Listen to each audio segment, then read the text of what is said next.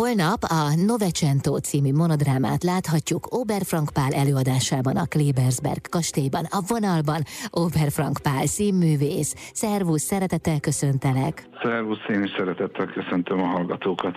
Mi áll ennek a darabnak a középpontjában?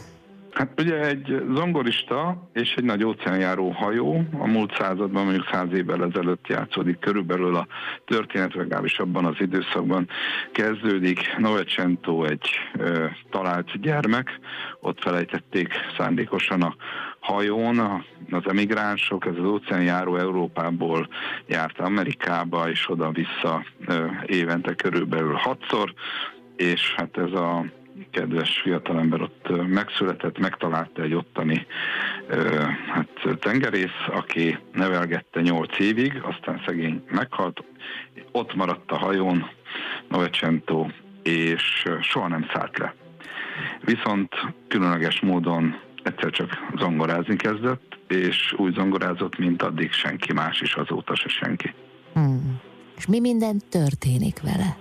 Nem száll le először azért a hajóról, mert nem engedi neki a tengerész apukája, aki egyébként egy fekete bőrű Danny Budman nevű úr, mert attól fél, hogy el fogják venni tőle, hiszen fiaként tekint rá. Uh-huh. Aztán utána nem száll le, mert amikor úgy van, hogy leadná őt a hajós kapitánya kikötői hatóságnál, akkor úgy eltűnik, hogy nem találják. Aztán mégiscsak előkerül a hajón, de akkor már zongorázik, néhány nap múlva, és utána ott marad. Aztán van egy pillanat, amikor úgy gondolja, hogy mégiscsak le fog szállni, de az utolsó pillanatban a, a létrán vagy a lépcsőn meggondolja magát, mert megérzi azt, hogy odakint a világban egy olyan végtelenség van, amelyre ő nincs fölkészülve.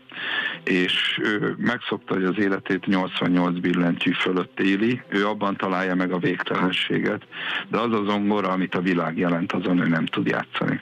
És eldönti, hogy ott marad, és amikor a hajó szalálásra kerül, mert a háború után olyan megrongálódott, tér vissza Primus kikötőjébe, akkor úgy dönt, hogy ő fönnmarad, és együtt robban fel a dinamitokkal. Uh. És ezt meséli el, illetve azt meséli el, hogy ő hogyan szakította meg a, az életében, hogy választotta le magából azokat a vágyakat, amelyek nélkül nem lehet élni, mert azt érezte, hogy ő nem tud megküzdeni a világgal. Egy csodálatos metafora, ez egy csodálatos történet rólunk is, akik sokszor kifele vágyakozunk az életünkből, és mindig keresünk valami, akár országokat is váltunk, hogy majd ott jobb lesz, de nem menekülhetünk önmagunk elől, és az elől, amit kaptunk erre a világra, és ebben nap mint nap találkozunk, akár ma is, tegnap is, és holnap is fogunk. Te találtad ezt a darabot? Őszintén szóval kezembe adták ezt, hogy én foglalkozom vele. Ezt a Alessandro Barico egy színész barátjának írta, ez egy nagy monológ, ebből nem lehet egy mondatot csak kihúzni, és se húztam ki. 105 percig tart, és mégse tűnik annyinak, mert egyszerűen annyira magával viszi a hallgatóságot. Előadásában egyébként én egyedül vagyok, illetőleg mellettem van egy csodálatos zongorista, Pingicer Szilárd, aki, aki csodálatosan létezik ott, és segíti zeneileg ezt a történetet, de pont attól, hogy egy üres térben vagyunk, a nézőnek van alkalma arra, hogy mindent maga, magunk köré képzeljen és lásson, és a saját képzeletében a saját útját járja végig és így talán ez még inkább megragadja a, a hallgatóságnak a lelkét. Úgyhogy a visszajelzések alapján ez egy igazi lelki utazás ez az előadás számukra, és nagyon megtisztító erejű. Hmm. Ráadásul Pingicer Szilárd, ha jól tudom, akkor néhány évig óceánjáró hajón is zongorázott. Tehát még ilyen értelemben is köze van ehhez az előadáshoz. De áruld Igen, nekem, ez nagyon érdekes. Ugye? Hogy amikor a kezedbe adták ezt a darabot, akkor mi volt az, ami megragadott benne?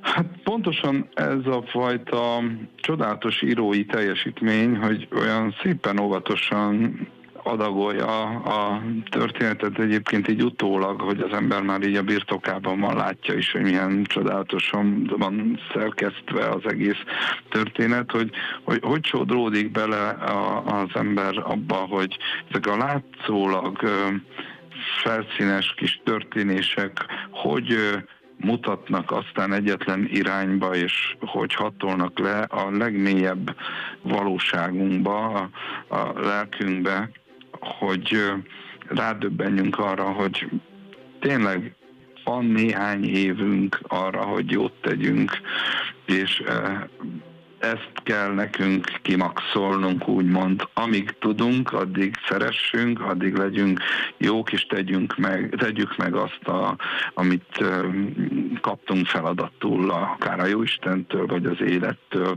és azokat a tehetségeket, vagy talentumokat, amiket kaptunk, a, a legmessze menőkig próbáljuk meg sokszorozni, és odaadni másoknak. Különben semmi értelme nincs ennek a néhány évtizednek, amit itt lehetünk. Mm, és ez egyébként pont így van.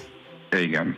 És ezt éljük meg most És ezt éljük meg most. Mert egyik válságból a másikba érünk, és pontosan látjuk, hogy milyen értelmetlenség az, ami történik. Aha, pedig amikor te még valószínűleg elkezdtél ezzel a monodrámával foglalkozni, akkor még nem állt fenn a jelenlegi háborús helyzet. Egyik se, illetőleg a, a, a Covid járvány az akkor elkezdődött, úgyhogy amikor először játszottam a darabot, akkor akkor egy időre le is kellett állnunk, mert nem lehetett játszani. Ez azért volt számomra katasztrofális, mert miután végre ezt a nagy mennyiséget bekebeztem és magamévá tettem, meg kellett állni, úgyhogy végülis a következő szakasznál újra kellett indulni szinte nulláról, mert az emberi agy az nagyon érdekesen működik, és, és hát érdekes, hogy ezek rögzülnek ezek a történetek. Uh-huh. Hát amit meséltél a történetről, az alapján ez valóban mindig aktuális,